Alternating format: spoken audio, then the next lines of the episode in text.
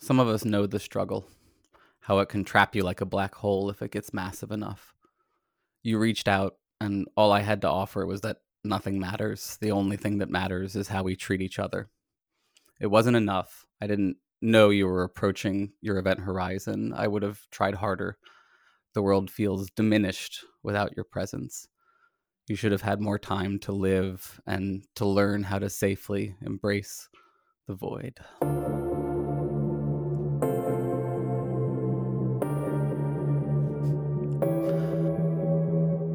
Was ever going to make it back from the void, I suppose it was going to be you. Oh, well, you know, one man's void is another man's piece of cake. What about the reality we left behind? What about the reality where Hitler cured cancer, Morty? The answer is don't think about it. People assume that time is a strict progression of cause to effect, but actually, from a non-linear, non-subjective viewpoint, it's more like a big ball of wibbly-wobbly, timey-wimey stuff.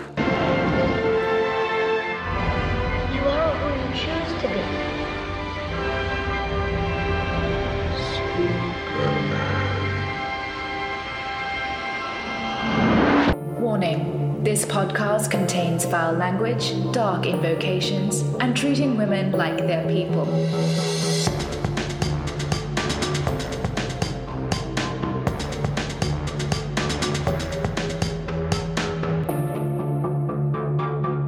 Welcome, friends, to episode 236 of Embrace the Void, where we're trying to mix that A back in with the LGBTQ. I am your host, Aaron, and this week we are talking secular community organizing. So let's make with the godless rituals. Life ends in death, which we, as a species, are cursed with knowing, resulting in. something. My returning guest this week is Callie Wright, host of the Queer Splaining podcast. Callie, would you once again like to say hi to the Void? Oh, hello, Void. It's very good to not see you because I guess it's a void. Yeah. It's not, not a thing that you. Uh, yeah, I don't know. Yeah, you know, you can- you can see the absence, right? There's a strong sense of an absence there that you're aware of, at least. Uh, okay, if it's Yeah, right. absence, is it really a thing? Yeah, we'll get to that later. Don't worry. Put, just put a pin in that, and we'll we'll pull Okay. that at the right. end, and it'll be a really funny joke when we get there. Okay, good. So that's a call forward right there. Callie, I'm so happy to have you back on the show. We got to hang out recently, which was super wonderful, and we were chatting about some stuff that we've both, I think, been thinking a lot about in terms of secular, non-believer community organizing. yeah. Before we get to that, though, last time, and this may be you know somewhat relevant to our conversation. Last time we chatted, you talked about your experience transitioning and some of the challenges that you sort of experienced post transition. Folks should definitely go back and listen to that episode for sure. But also, I just wanted to start off. It was okay to ask, you know, how things have been going since then in general, and and with the trans stuff. Yeah, it's interesting. I'm not sure. Had I come out as non-binary the last time we talked? I really don't remember because I don't think so. time is yeah very weird. Time means nothing. Yes. Yeah, but I mean, I figured out I was non-binary, so that's neat. That's a cool self-exploration that is a podcast episode in itself. Uh, but what it kind of comes down to is that I just figured out that gender just doesn't make sense to me, and I would rather just act like it's not real and opt out. and Mhm. so, okay. uh, yeah. so you're but gender critical, is what you're saying. Don't even fucking. no, we're not doing that. Sorry, just trying to get you get No, you a little that's good. canceled here at the beginning. Yeah, that's great. Yeah, that's great. It's going to be on Twitter uh, the minute this comes out. It's fine. nailed it. Uh, so yeah, uh, so yeah, I figured out I was non-binary. You know, tried on they them pronouns, and that that worked out well. I I switched to injecting my hormones, which is amazing. Mm-hmm. My boobs got a little bigger, which is great. Uh, and I'm also just insatiably horny all the time now. And Okay. just fully embracing the fact that I'm a giant fucking slut bag and uh, polyamorous and promiscuous, uh, but also safe. I get tested regularly, use protection, all that sort of fun stuff. Um, so yeah, and and most of that happened like right at the beginning of the pandemic when it wasn't really safe to engage in any activities related to that.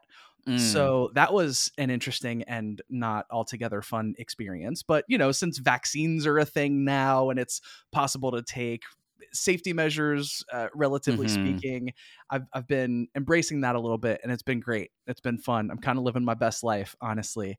And Nice.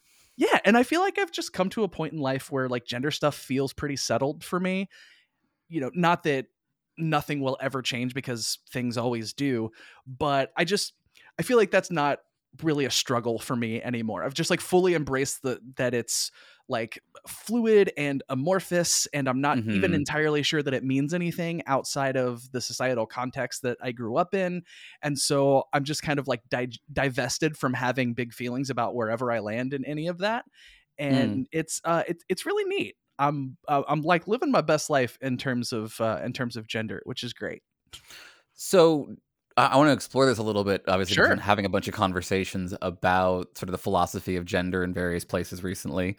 Um, folks can go check those things out if they really want to. But so I want to understand. So when you say that, like, you don't sort of believe in gender at this point, do you still believe that you have a gender identity, or do you think that that concept doesn't um, fit with your experience at this point either? this is going to sound like such a squirrely answer but it really depends on how you define it i guess Okay. because part of how I got there was I was really thinking about how you know trans woman girl all of that sort of stuff I was like you know that's not actually super comfortable for me to live inside like it's certainly more comfortable than the man box and being perceived and uh, talked about in that way and I I started to ask myself, okay, well, like why, right? Like why is that uncomfortable? What is it about me that makes me feel this way? And I Mhm. really couldn't come back to anything that didn't boil down to some kind of gender essentialist stereotype of some kind. Mhm. And I thought like, well, if if that's all I have to appeal to for myself, then I don't know that it makes sense to define myself based on that because almost all of that is bullshit anyways. Like it's not like those are boxes that society has constructed to put people in mm-hmm. and I would rather just opt out of that way of categorizing myself. Mm-hmm. And I think there are lots of people who really do find meaning in that in some way or another and that's in all sincerity it's not to like question those folks or where they have landed and how they see themselves but i i know for me it just completely stopped making sense to try to fit into any of that at all Mhm. where it comes into play like do i have a gender identity for me i mean i still have to know how i fit into the world around me and how people are going to perceive me and how people are going to receive me and act towards me based on their perception of me and i still need to navigate that a little bit and so in Mhm. that way maybe i guess i do and so Mhm. I do think about that sometimes. And it is like, you know, there are differing levels of comfort that I have with different sorts of like stereotypical gender expression, right? Like, I still like Mhm. to get super femmed up and wear like makeup and earrings and dresses and that kind of stuff.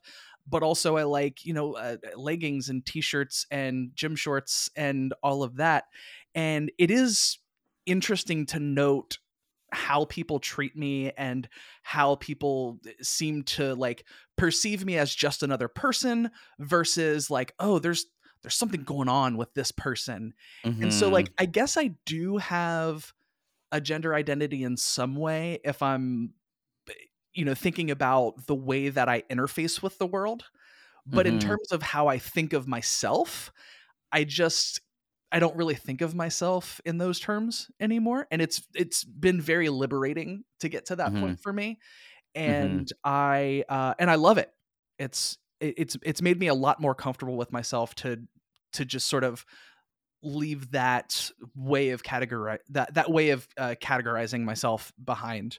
And um and i know like some people say that Mhm. like I, I mean you, you know you made the like the gender critical joke and honestly like there are some people who will use those kinds of arguments to invalidate the trans experience and i want to be very very careful in saying that is 100% not what i'm doing and i'm talking very specifically about my own experience and the way that i fit into things right um, because there are so many people who really do find meaning in the word man or in the word woman or in their like very explicit sense of a gender identity that they have and i 100% uh, believe what those folks report about their experience of the world uh, it Mhm. just it, it's just stopped making sense for me Yeah, no, I think this is really fascinating. Obviously, because I've been having all these conversations with gender critical folks and about these debates around gender. And, you know, you see one kind of pushback to the folks that you're describing, the ones who use this kind of idea of I don't have a gender identity to invalidate the idea that anybody has a gender identity right. with a kind of argument that no you do. Everybody does. You're just not aware of it. It's just latent or you're you're not acknowledging it or something like that. And I actually I'm I'm not necessarily sympathetic to that response because I do think it seems fine to me to say some people don't have a gender identity and other people do. And like that's that's totally fine. Like there's no incompatibility there. So I think it's it's fascinating to hear from your perspective that like you are in that kind of same place. Um, let me ask you a, one quick terminology thing. You use non-binary. Is there a reason to use that instead of like a gender when you're describing this? Yes, I actually did a whole podcast episode about this. okay obviously there is lots of talk about labels and how we describe ourselves and this even goes back to like atheism discourse right mm-hmm. because when you primarily identify yourself as an atheist usually that means you are primarily identifying yourself as a thing you're not and mm-hmm. in that way i often find that not to be the most useful word to describe myself and mm-hmm. similarly i kind of felt that way about gender and sexuality too, right? Like, okay, I'm non binary. That describes a thing I'm not. So what am I? I'm queer. Queer describes a thing that I'm not. I am not heterosexual, but it's not specific beyond that. But beyond that, it just means that I'm not this thing. Mm-hmm. What else am I? What is the word for the thing that I actually am as opposed to the thing that I'm not? And I spent a lot of time working through that and trying to figure that out. And where I came down on gender and sexuality, I don't know if I feel this way about like atheism, humanism, because they definitely describe a different axis of human experience, I think, uh, is that mm-hmm. I actually am kind of into the idea of primarily describing myself as something that I'm not in that way.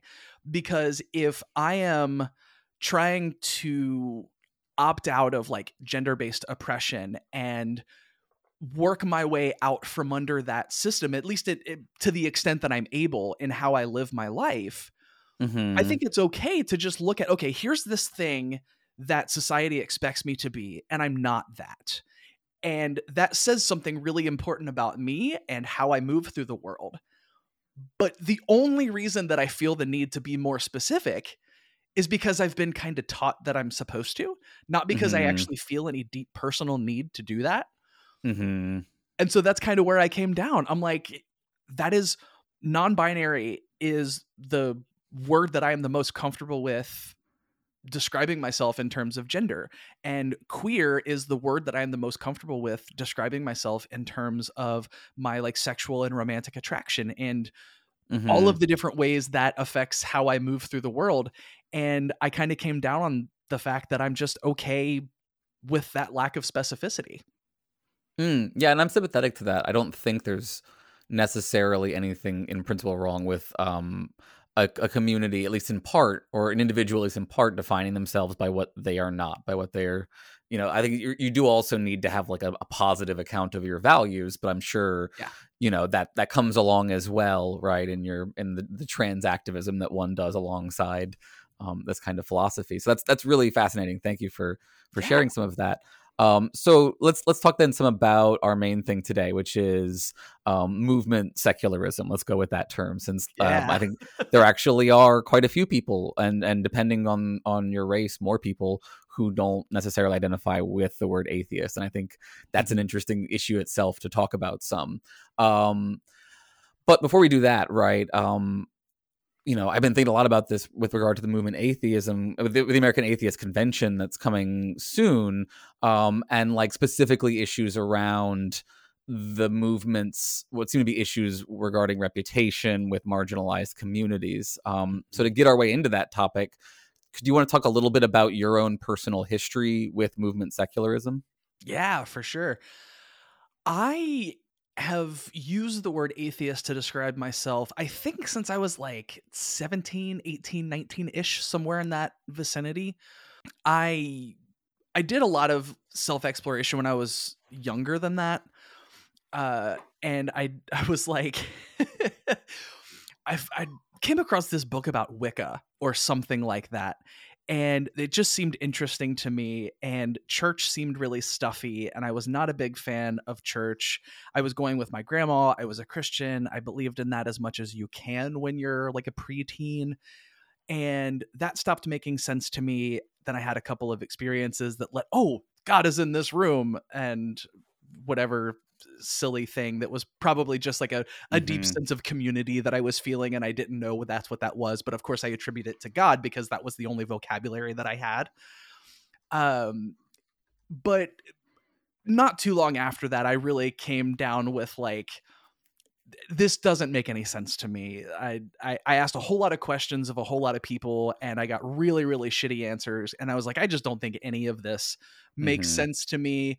And so like, I guess I'm an atheist. And that was kind of all there was to it for for a time for a few years. And I really. Uh, uh, I started getting into podcasts and I just like plugged the word atheist into, you know, a podcast player. And I came up with, you know, all the big players from like 10 ish years ago. Right.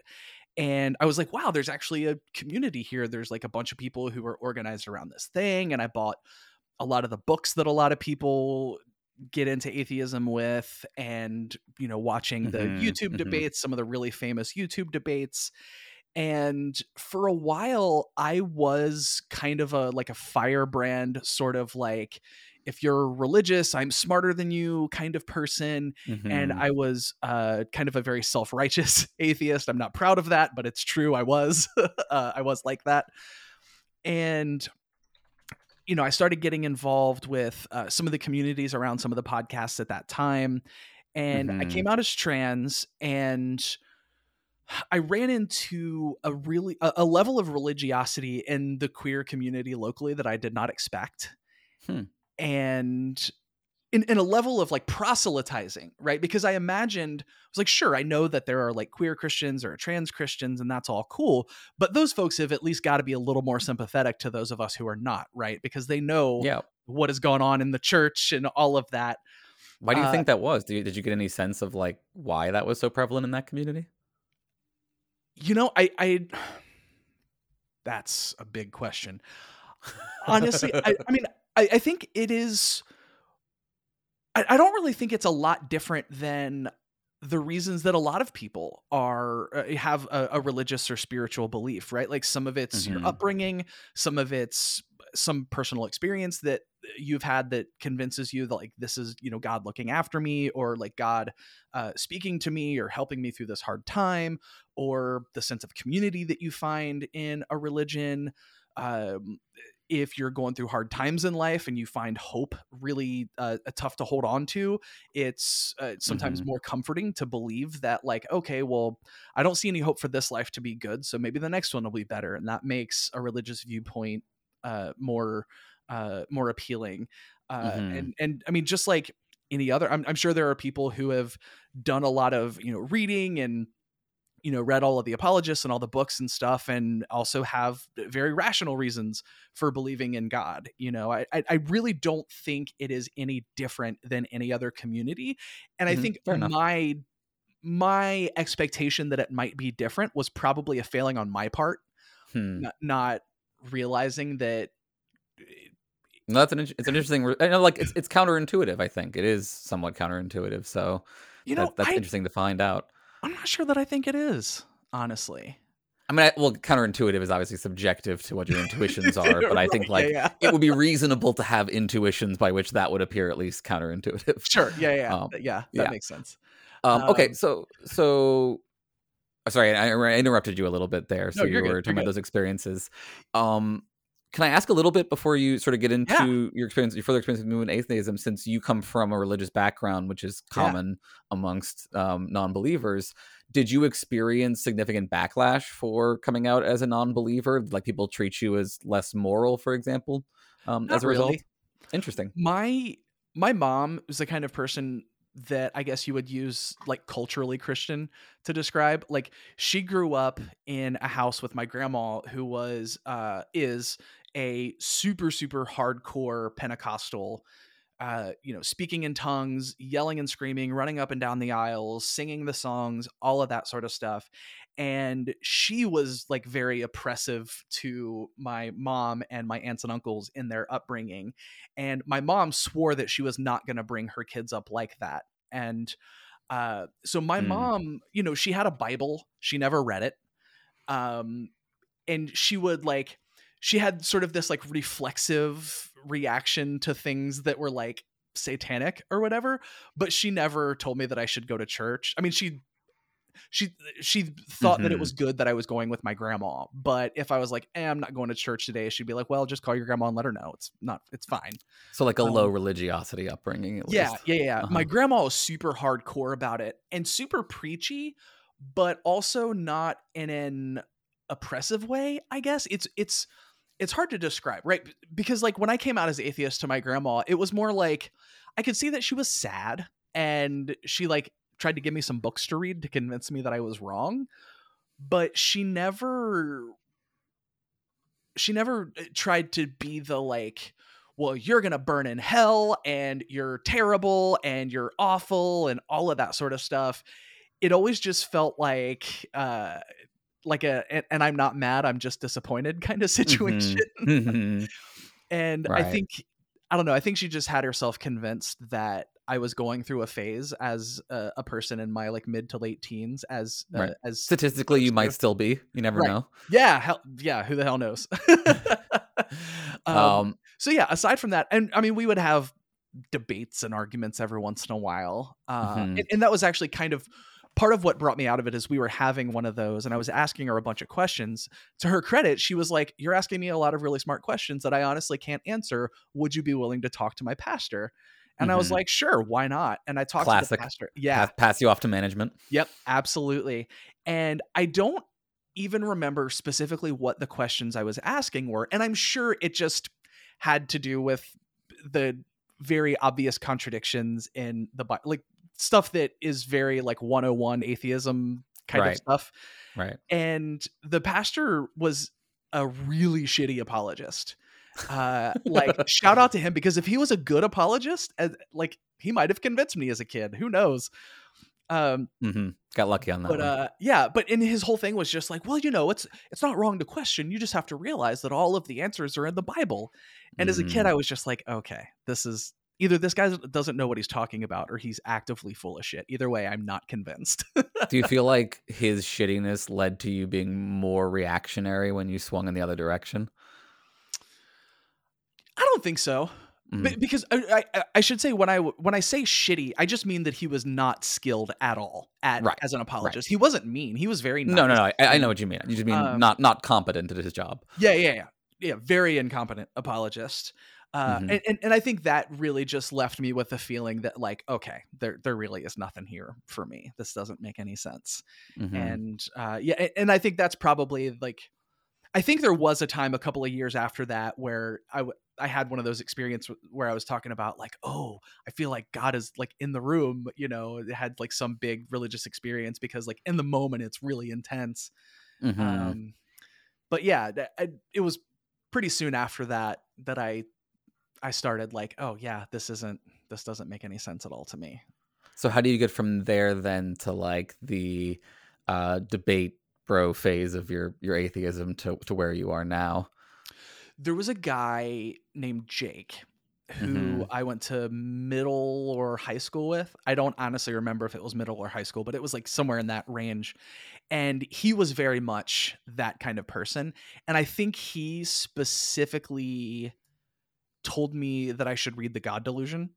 Mm. and Mhm. that's kind of where it all started uh, like it did for a lot of people and then i just kind of like went down that rabbit hole and that was like you know that book convinced me that like oh it, there is activism to be done around atheism and that's a thing that i feel like i should be involved in and uh, i had a job where i drove around a lot and uh and i learned that podcasts were a thing and so that's when i went i was like oh i bet there are podcasts by people who are atheists i should check those out and so that Mhm. that's kind of how that whole thing started hmm And then, you know, wh- what what then for you was like the disillusionment with that kind of approach? uh just getting involved more and more with communities and seeing first of all it kind of just became boring to me before Mhm. i realized that i thought it was actually counterproductive in a lot of ways i was just like wow i have been talking to these people for like 5 years and we are still having the same conversation Mhm. and like and, and that's not to say that that's not valuable right because there are still i mean there are people who are like right now in 2022 working out this stuff and figuring out that their religious upbringing doesn't make sense to them but i Mhm. was like i i'm not particularly interested in having these kinds of conversations anymore and i started to to kind of see there there were people who were involved in movement atheism not because of a like deep desire to undo uh, harm that the dominant religious culture has caused but Mhm. as as an intellectual superiority exercise Mm. and um and this is this is me in 2022 post hoc explaining what i think i realized then and didn't have didn't quite have the like vocabulary to describe but right. you know there's a there's a reflexive reaction when people say well atheism's just another religion because that's a very silly sentence to say um but i do think there is something to the idea that uh there is a there is a position that religion holds in some people's lives that is a thing that makes them feel very special and like they are Mhm. sort of elevated above others and they have this special knowledge that other people don't have access to. They have some sort of like access to like moral superiority some deeper knowledge that kind of thing and you can tell that for a lot of people that is what appeals to them about whatever religious community they're a part of Mhm. and there are very many people who switch to atheism and their atheism fulfills that same position in their life Mhm. and I started to see a lot of the conversations around social justice, right? When they tried, when, you know, atheism plus tried to be a thing. And there was the whole conversation about like, well, should we should we call ourselves humanists instead of atheists because it's less aggressive, uh, and maybe we want to articulate a positive vision of what we actually believe in and what we're actually about. And the vitriol that I saw around those kinds of things, I was like, wow, is this is this like where I want to be? Is this the community I want to be a part of? And you know, and I had a lot of conversations with people about you know, of course this is what I'm seeing in these specific spaces, but is this really representative of Mhm. you know what most atheists think or what most atheists do? And so i wanted to be careful about like well i'm done with the atheist community you know capital a capital c uh, because predominantly they are like this. I don't know that that's fair but also it felt like every time i tried to get involved with something i would find that the organizations and especially the more like smaller local meetup group type places were very much replicating the systems of there is like a charismatic man in power who can get away with whatever he wants because he is charming, he's charismatic, he's smart, he's good at arguing, he is good at talking people into stuff mm-hmm. and you know you get involved in the community and immediately you start hearing from whisper networks about these people and it just it felt like every time i got sufficiently involved in some sort of structure like that i found that it there was something like that like just underneath the surface.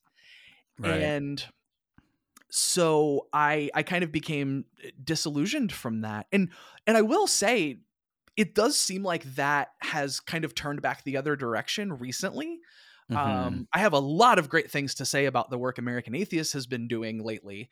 Um, I think Mhm. it's I think it's wonderful. I think it's great. Um, and for me now, I think it's just more a matter of like I'm too busy to add anything else to my plate.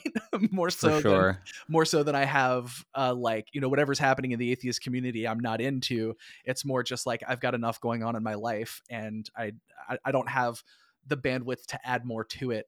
But that's where a lot of that disillusionment came from and you know eh, seeing how I, I think what often happens when you're a member of a, a small group especially a group that is marginalized in some way as atheists are right like i, I think it is important Mhm. to acknowledge that like uh i i don't i definitely am not into categorizing like well because i'm atheist i know what it's like for a trans person like i think that's silly but i mean i do think it is important to acknowledge that you know atheist uh, being an atheist in in some ways does marginalize you in the world in many ways yeah i mean like Uh, american atheists released a big survey that, Uh-huh. that pretty conclusively i think shows that you're Yeah. still a marginalized community yeah Um, absolutely yeah and i Um, think that matters Yeah, it very much does. It very much does. Uh, but I, I like I saw so many people who were just like in almost any other social group,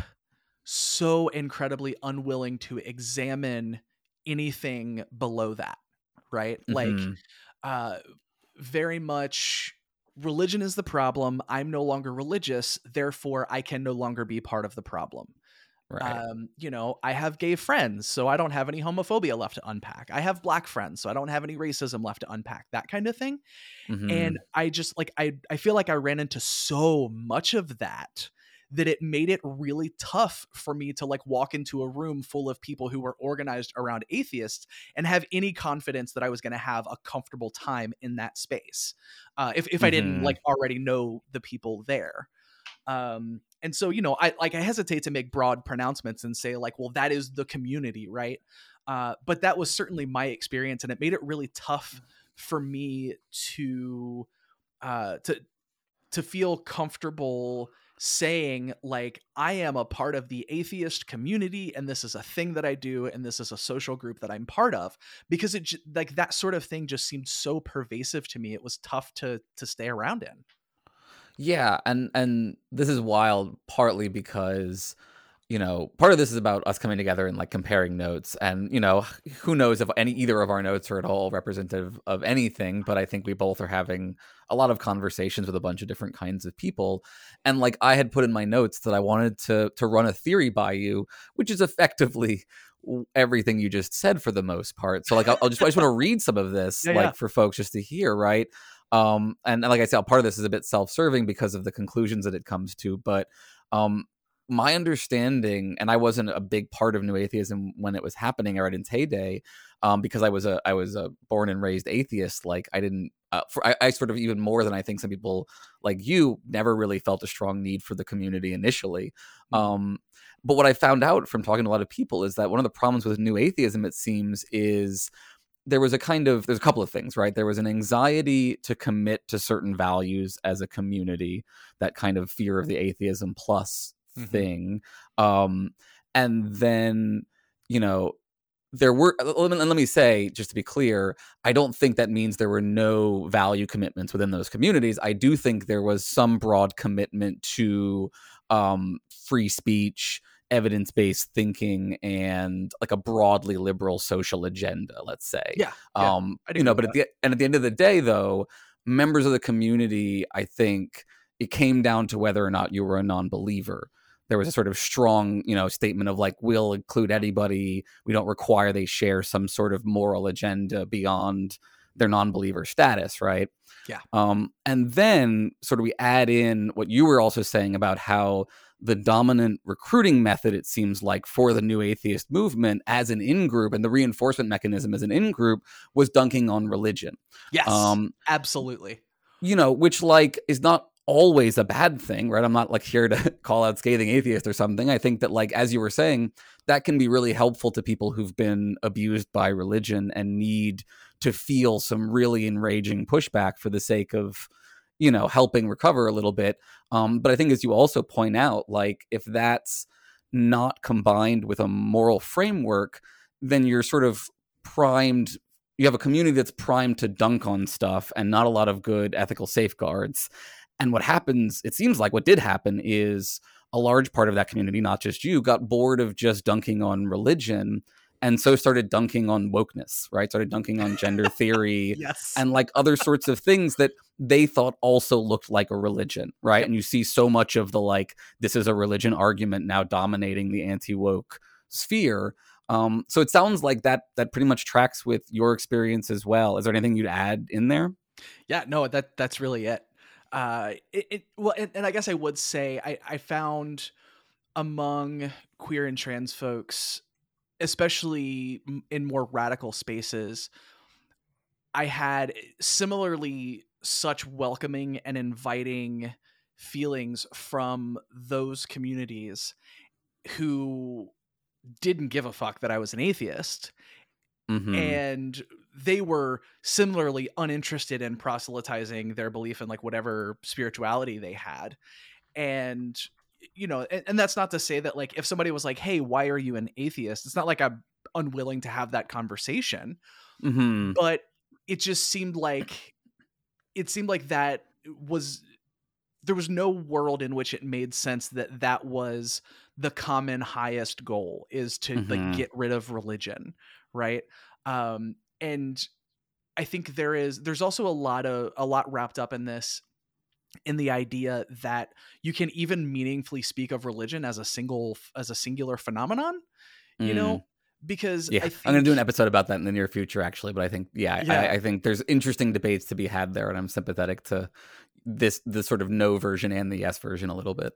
Yeah, and I mean maybe this comes from the fact that I am I am certainly no Mhm. scholar of religion, right? So I, I'm I am not in a position to look at someone who comes from like a really progressive, open, forward-thinking religious tradition and tell them they're doing their religion wrong. I know there are a lot of Mhm. people who will say that. I don't know enough to be able to say that, uh, but also like I'm not sure that I care Mhm. uh, you know it- it- for example i know there is a very strong tradition in uh in some uh sections of judaism that it's like our whole thing is that we question everything like Mhm. god is an entity that you cannot fathom and if you're not asking questions and doubting everything you're not doing it right. You Mhm. know? And like that sounds like a cool philosophy to me. I'm into that. That's Right. certainly not what like right-wing evangelical christianity is you know? And I, I- I think there is a meaningful difference between those two things. Sure they're both religion but i do think there is a very meaningful difference between them. And i don't i just i don't think it serves any useful purpose to lump those folks together as if they are meaningfully the same thing or meaningfully part of a problem to anything you know Right. Right. Yeah. So like um I just read um an article by Chris Kavanagh from the Guru podcast because I was debating him about this and we'll, I'll probably have him on to talk about it more but like um he put forward an argument uh, so I, I was getting into a very like wh- where you are where it's kind of a subjective almost place where it's like if you think you're a religion you're a religion great and if you're not if you don't think it you don't great and I don't I don't care very much um and he made it you know a, a decent case I think that like you can probably give a broad sufficiently broad definition of religion that is still meaningful which is you know belief plus eh, belief and or ritual attached to something about supernatural things right? Yeah. in, in some in some way right? Um and so like insofar as that could be a, a functional definition right i think it's um reasonable to think that like maybe religion is a you know slightly all things considered not good thing because it involves belief in, in false things and that can be potentially harmful but it's not in itself a horribly bad thing unless it's practiced in particular kinds of ways yeah and i just you know th- Mhm. there are so many people that i've met that have a very strong faith but like when i drill down on like what do you what do you want for the world what does your ideal world look like we Mhm. have the exact same answer to that question and so like if you can get there through a religious path like why do i give a shit about that Mhm. um right I just I I can't amongst all of the larger problems in the world, I cannot fathom a reason why that would be my priority. You know what I mean? Right, And, right. And and I know that like that maybe feels icky and it's like, you know, we can care about several things at once. Sure. Uh that's that's a valid thing to say. But when I look at someone and we want the exact same things and and and they're not saying something silly like well i want the same thing you do but Right. we can't get there unless we all pray about it. You know what i mean? Right right. But i also find very at least in my experience very rarely do people actually think something like that. You know they they are very much like you know activism and like broad systemic change and uh you know Mhm. educating and mutual aid and that kind of stuff. And i so I, like i just i can't bring myself to care about that.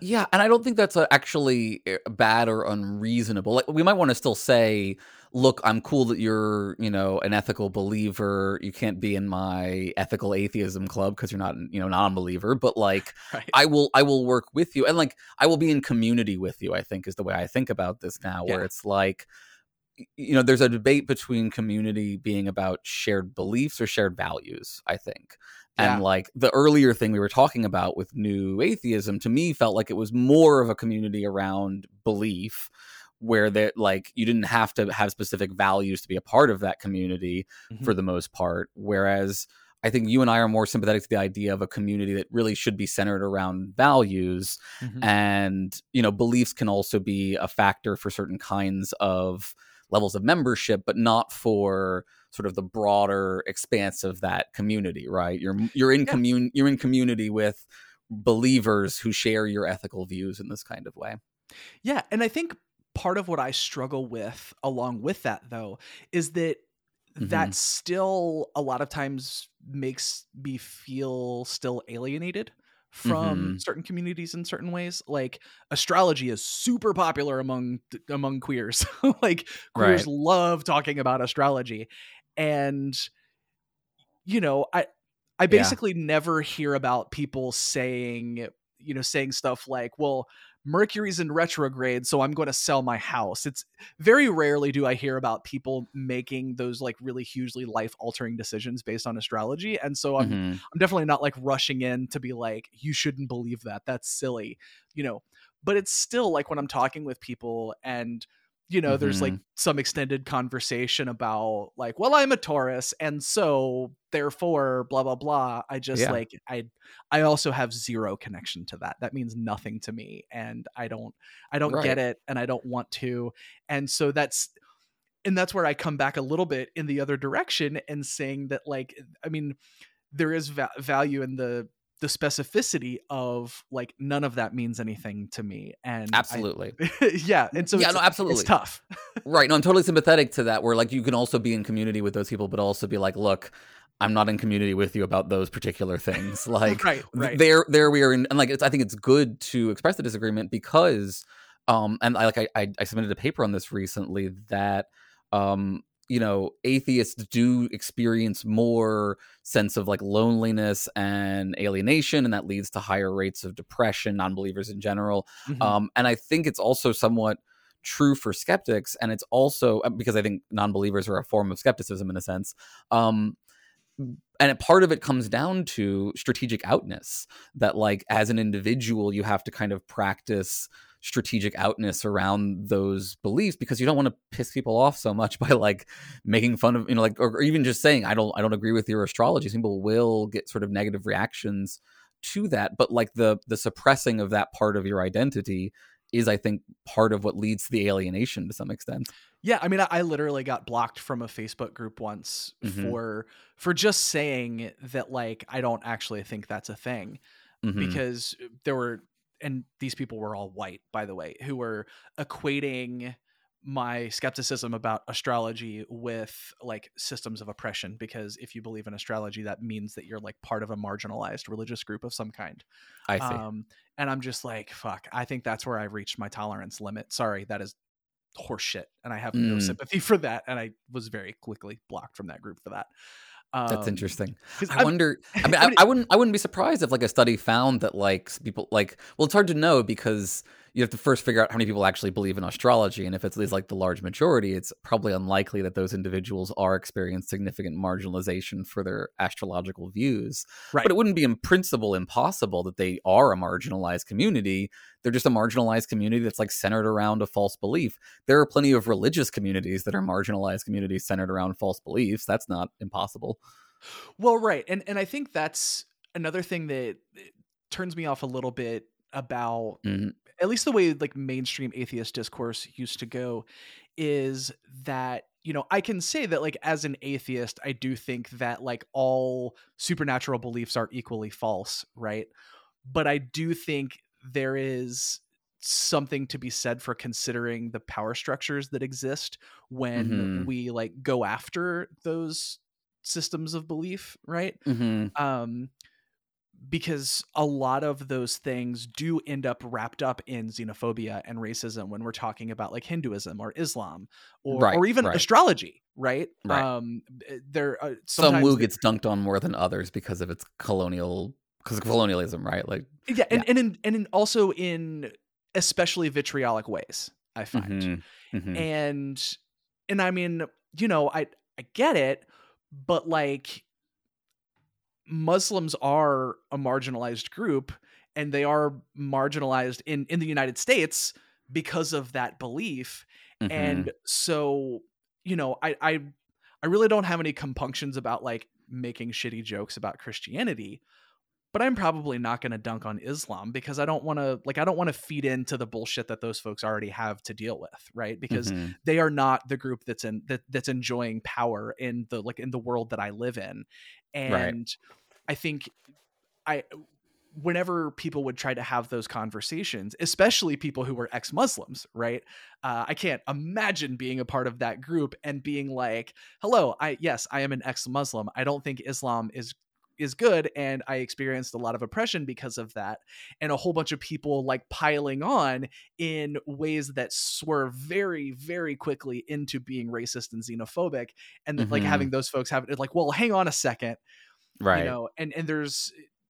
I- There's I a lot of think complexities there, right? It's just like, yeah yeah and- and- like there's people who could have good reason to dunk on Islam, even though it is a marginalized. Like if those people experience trauma and like that's part of their processing approach, then like I think there's room for that alongside you being like, I don't personally want to engage in that because I don't need to deal with that side of things, and and because like I think, and this is something that I th- I feel some parts of New Atheism had trouble with, which is you can be really really critical of something without needing to like do a bunch of nasty dunking on it. Do you know what I mean? yeah yeah absolutely Like you can say, no, I think Islam is uh, significantly problematic and causes quite a bit of harm and is incredibly, you know, patriarchal, et cetera, et cetera, without needing to like do the like constant, really weird levels of dunking on lots of things, right? Um, yeah and i mean you know racist caricatures uh, Right. and all of that sort of stuff it's just it feels very gross and it feels like uh you know at least in the circles that i ran in it, it felt like almost every single time anyone stood up to be like hang on a second guys everybody would immediately like turn on that person as well. Like it just seemed like there was a very um just like such a, a resistance to the idea that we would need to examine those things any further than that Mm. Let me. So along those lines, I want to ask you something that's going to be a little inside baseball. I apologize for folks who are not who don't want to get this far into the weeds of um, secular, but there, there's kind of a an inner scene conflict within, let's say, the woke side of um, movement secularism about this issue sort of there was a there was an article there was some debate around like how much did new atheism merge with the alt right essentially right oh wow yeah right um, and i just think this is this is maybe worth clarifying and i'm curious to hear your thoughts on it because um, I think it's important because the a lot of the folks who went in the kind of direction. I think there's sort of two positions here, right? One is that like it largely merged or all merged or however you want to put it, versus uh, you know an analysis where it's like there was a schism, right? There was a serious schism within movement atheism or non-believers between like the woke and the not woke, right? The ones who want a social justice agenda and the ones who don't. Um, and I, I I think it's worth hashing this out a little bit because I think a lot of folks who went in the like it merged kind of direction also were the ones who were like, and I'm done with movement secularism because of this. Like, um, I'm I'm done here now. I don't think this is important anymore. Um, whereas I think the folks on the sort of schism side were like, actually, we're trying to keep this movement going, and we think it's important uh, to kind of keep it going. Um, and so I'm curious what you think about that that sort of debate if you think that it is actually a, a, sort of meaningful disagreement there and also just like the implications in terms of should we be continuing to try to have movement secularism yeah i mean i, I do think it's i think framing it as you know the atheist movement merged with the alt right is very clickbaity and silly as an analysis. I don't think there's nothing there, and I'm not even sure there was a schism. Right? I think that was just all of the stuff that I was talking about mm-hmm. becoming clear to everyone. Mm. like I think that's uh because that's like so many people who were considered heroes to the atheist movement before, right? It's not like any of those people really meaningfully changed. They just started talking about stuff other than atheism, and we found out that they weren't that great of people. It was just that literally all they had ever talked about was how the Bible was wrong and how hmm. Christianity mm. is wrong. And uh in sometimes would make very sort of broad non-specific pronouncements about well of course i'm a feminist Mm-hmm. But that's like all that would be said in that vein, and there would never be any specificity given to any of that, right? Mm-hmm. Um, and and, and I, I mean, I also think there's something to be said for the fact that some of this stuff was out there, and a lot of us were just ignoring it. And I, mm-hmm. I honestly put myself in that camp, honestly, because I was a big Richard Dawkins fan and a big Sam Harris fan for a very long time. And if you go back and look at stuff now, it's like they didn't even really start being more vocal about the stuff that we don't like. It was there. They just started saying it maybe more often. Mm-hmm. Um, so yeah, I, I don't know that there was even really a schism or a merging or anything like that. I think it was just that that idea between that that idea of people who are atheist for different reasons, or I, sh- I should say, people who are into like atheist ad- advocacy and activism for different reasons. I think those divisions that already were there just became mm-hmm. a lot more clearly defined and some I guess some some alliances started to form around that that maybe weren't there before. But yeah, I don't sorting know, at least. It yeah, seems like a sorting. That's probably a that's probably a, a really good way to put that. I think it it's has a lot more to do with that than anything right. else. Because I mean, like we have to make sense of how we now have American atheism who is doing, you know, m- moving in the direction it seems to me pretty strongly of the like social justice approach mm-hmm. versus Mythicist Milwaukee, which is like platforming right. far right yeah. conspiracy theorists. Yep. So it's like there something happened there. Those two groups were at least you know on the same page at one point, and it seems like are no longer on the same page. And it, you know, my sense is that like events like Elevator Gate, Gamergate, things like mm-hmm. that were sort of accelerants for what what you're what I think you're right about, which is people becoming aware, not not so much that like these people suddenly broke bad, but like becoming aware that like there was a problem always. Yeah, well, I mean, if you look at the leadership, to be honest, I don't know a ton about the Mythicist Milwaukee folks and like what they were doing before they started making the Nazi conference. mm-hmm. uh, but I mean, if you look at American Atheists and you look at the leadership, and I'm not just talking about the guy who used to be president, right? Because when he stopped being president, there, I mean, there was a big shakeup in terms of the people who are running that organization. Mm-hmm. And if you mm-hmm. look at who's running it now, they are people who have been doing this work in the atheist movement for quite some time. Uh, mm-hmm. And now they're just helping run American Atheists. And so American Atheists is moving in that direction. And I think it's great. And that's like, I'm like super encouraged by a lot of the stuff that I'm seeing from them. And it, you know, it has a lot of, a lot to do with who, with who's running it. And you know what I, what I would be interested to see because, uh, I, I try really hard to think about is this a thing I'm seeing because it's my perception, or is this a thing I'm seeing because it's how it actually mm-hmm. is? But I do think that there was like an energy in the movement that is not necessarily there now because it is not centered around rock stars dunking on religion. Mm, it doesn't have the national it's, energy. Yeah, it's it's not. I think as, you're right. It's not as sexy, right? Like yeah. because they're actually trying to do real work, right. and and and that's I mean that's not always sexy, right? Like f- fighting for secular beliefs in court is not sexy. You can't you can't like I mean, obviously, provocative- sexy is subjective. Some of well, us think of that it's incredibly course, hot, but of like, course, of course, yes, Um, but you know, it's, like it's harder to package and sell in certain um, Yeah, like you can't media buy- environments. yeah, like it's it's tough to buy an offensive and provocative billboard when Uh-huh. that's the work that you're doing. You know what Right, I mean? right, right. And uh, and and it is it, it- it's interesting that I and like I let me know. let me say i think that's almost a good thing even still right? Like I, I think there's something to a more slow growth model to some extent and one that doesn't sort of rely on on those kind of approaches and one that focuses on a more local level approach. Like it's good that national orgs like american atheism exist so that they can pool resources for um, you know court cases and and things like that.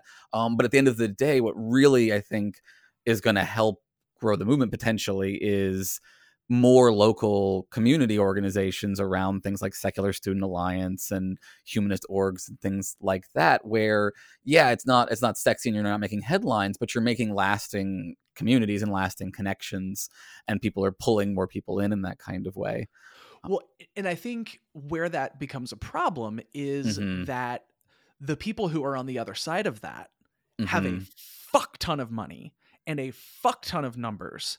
And frankly, at this point in history, like they're winning.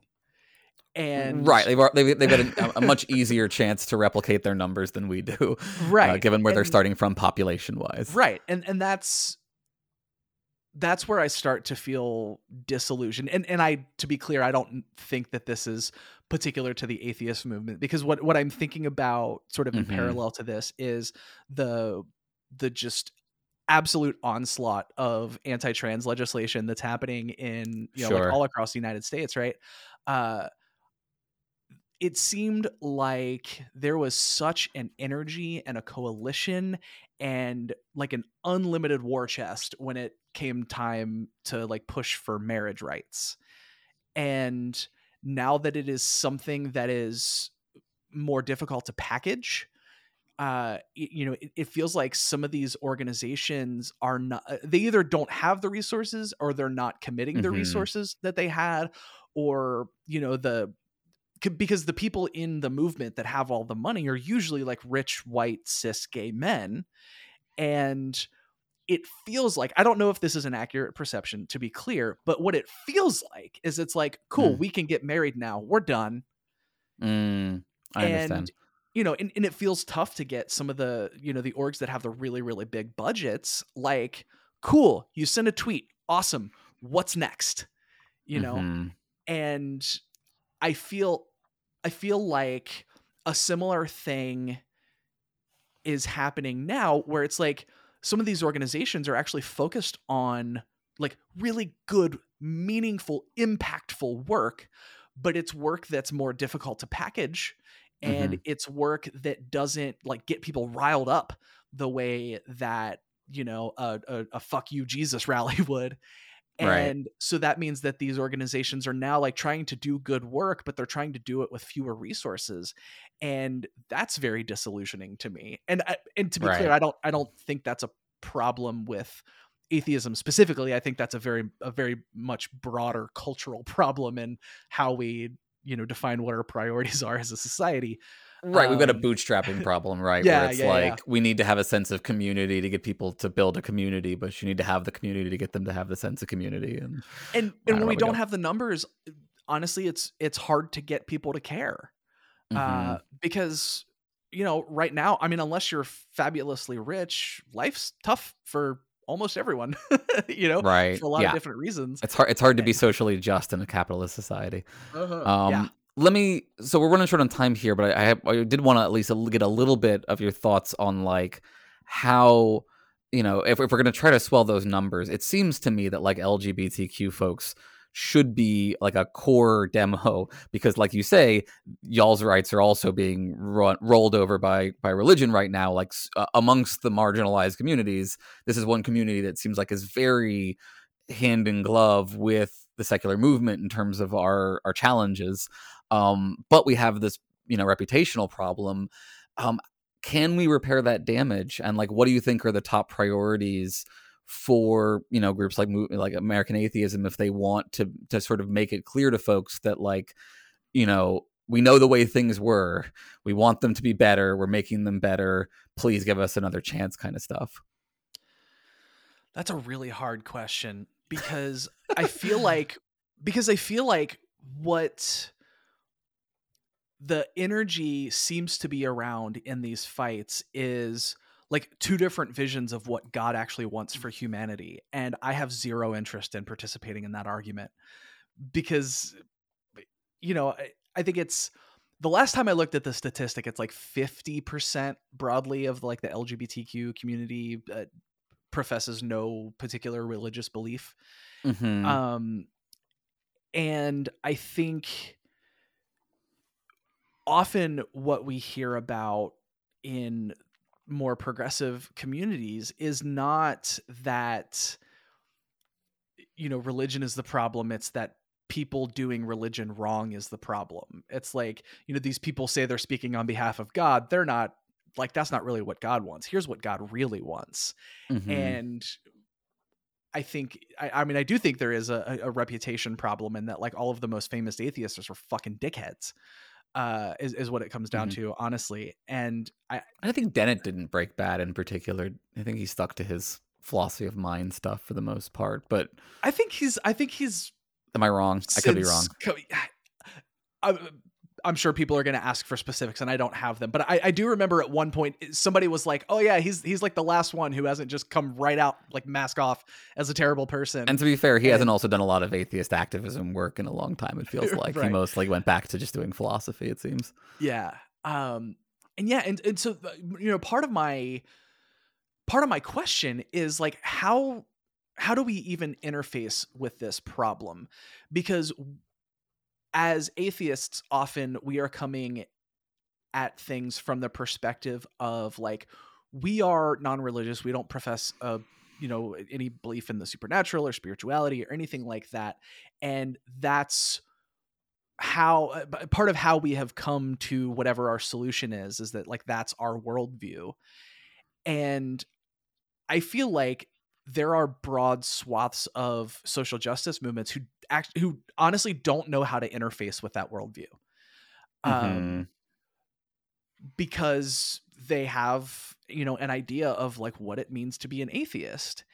And like i said i think uh, far more often people are much more interested in just being like well no god actually loves trans people. God actually loves queer people. And you know how am i going to respond to that because mm. i'm i'm certainly, like i said i'm not a fucking scholar of, of, religion i can't argue with somebody about that and i don't have any particular interest in doing that mm-hmm. um but if i if i'm coming at it and saying like okay i'm not coming at this as you know from an atheist perspective i'm coming at this from a from a secular perspective right like i don't actually care what your religious beliefs are i just don't think that you get to make laws based on your religious beliefs mm-hmm. um I still think that presents a problem, right? Because I think people even very very progressive people will say very specifically that like their religious beliefs are how they came to whatever their progressive position is it's hard to separate their moral um, moral beliefs from their religious beliefs and say yeah. they can yeah it's tricky um and there's just I, there's such a high hill to climb because mm-hmm. i think you and i understand why it makes sense that you're going to expend significant resources fighting against having like in god we trust on a school wall or something like that. Like i think you and i both understand why that's an important fight to have. Mm-hmm. i think there are a lot of people who think that like the reason you're doing that is because you're an asshole and you're petty. Right. And like you have to have such like such basic conversations about why that sort of thing is a problem before you can even get to we as atheists or secularists have something significant to add to this conversation and that we you know belong in community with all of you um because mm-hmm. I think you know the, the other side of this that I've heard a lot of people say is that a, the like movement atheism is in some ways a victim of its own success mm-hmm. in that if it's normal to be an atheist, you don't have to organize around atheism anymore, and it's just not a thing people think about anymore. You okay. people yeah. Don't, people don't think about I'm going to organize my life in some way around what religious belief I do or don't have. Like that's not even an, axis on which a lot of people think of themselves anymore. Yeah, And- I, I want to. yeah. Um, I do want. I do want to talk about that objection, um, and sort of this argument that like we don't need sort of movement secularism anymore or something because it's so successful. I I I, I sort of strongly disagree. I think, um, but unfortunately, we're way past um, main show times. Maybe we can save that for a little bit of, of Yeah, yeah. bonus content. Um, and maybe you can before I have to torture you, if you have any, um, you know, if you want to briefly point folks towards further resources that you would recommend if you know like like me they want to do secular community organizing in a way that is sympathetic to these concerns Fuck, God, I don't know. hmm and and that that is honestly the answer like part of the reason that i was excited to have this conversation is because that's a struggle i'm having and i don't know that i have a position on what the answer is okay um i, I think the way that i have personally come down to it in my own life is that i think i just have to feel comfortable with the fact that i'm going to have to find a bunch of different communities to interface with uh, Mhm. based on the the sort of different axes of of things that uh that uh change the way that i that i walk through the world. Hmm and i'm never going to be a hundred percent there for any of them. And you know that's maybe in some ways a universal experience but i think that that is a problem that in theory a religious belief and a church has an answer to it's an answer Mhm. that i think is wrong but it is an answer and it's an answer that's very very appealing and i i don't know what the solution is to that. Fair enough. I mean, maybe the solution is just to try to get involved with and listen to as many communities as possible or something. Yeah. Yeah i mean Um, that that's what it really is. That's what it is i think. Yeah. Fair enough. All right well unfortunately that means now i have to torture you. Hell yeah let's Um, do it. this is the enlightening round Enlightenment comes from within. Okay, I'm for folks who are not familiar, going to ask you uh, about a series of things. I'm going to give you a list of things, and you're going to tell me are these things real or not real. fuck okay Those are your only options. You don't get to define what real means. You don't get to hedge or anything of that sort. Just real or not real. Okay, okay so no explanations no paragraphs nothing literally just real not real real or not real. Are you Okay. ready? fuck no but okay we, we got the uh, Klingon stun tasers out. Um, pain sticks they're called pain sticks Pain sticks. excuse me. I apologize. yeah I'm sure you know the, the Klingon for it, probably. Like, no. Uh, no, don't get don't. Yeah, okay, thank you. Uh, now that your throat is cleared. Um, okay, first of all, let me check: is anything real? yes Okay, great. So let's find out what is real. The external world, real or not real? real Colors, real or not real? not real. Phenomenal consciousness, real. Free will,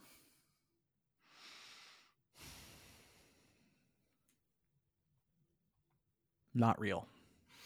Selves or persons,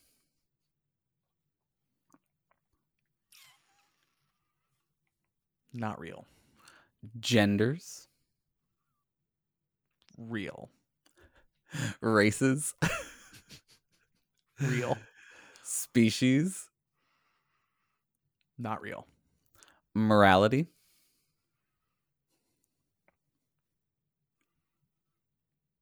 morality. Not real. Rights,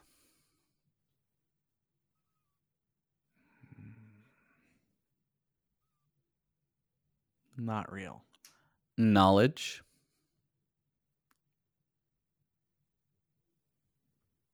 real. God or gods, not real. Society, real. Money,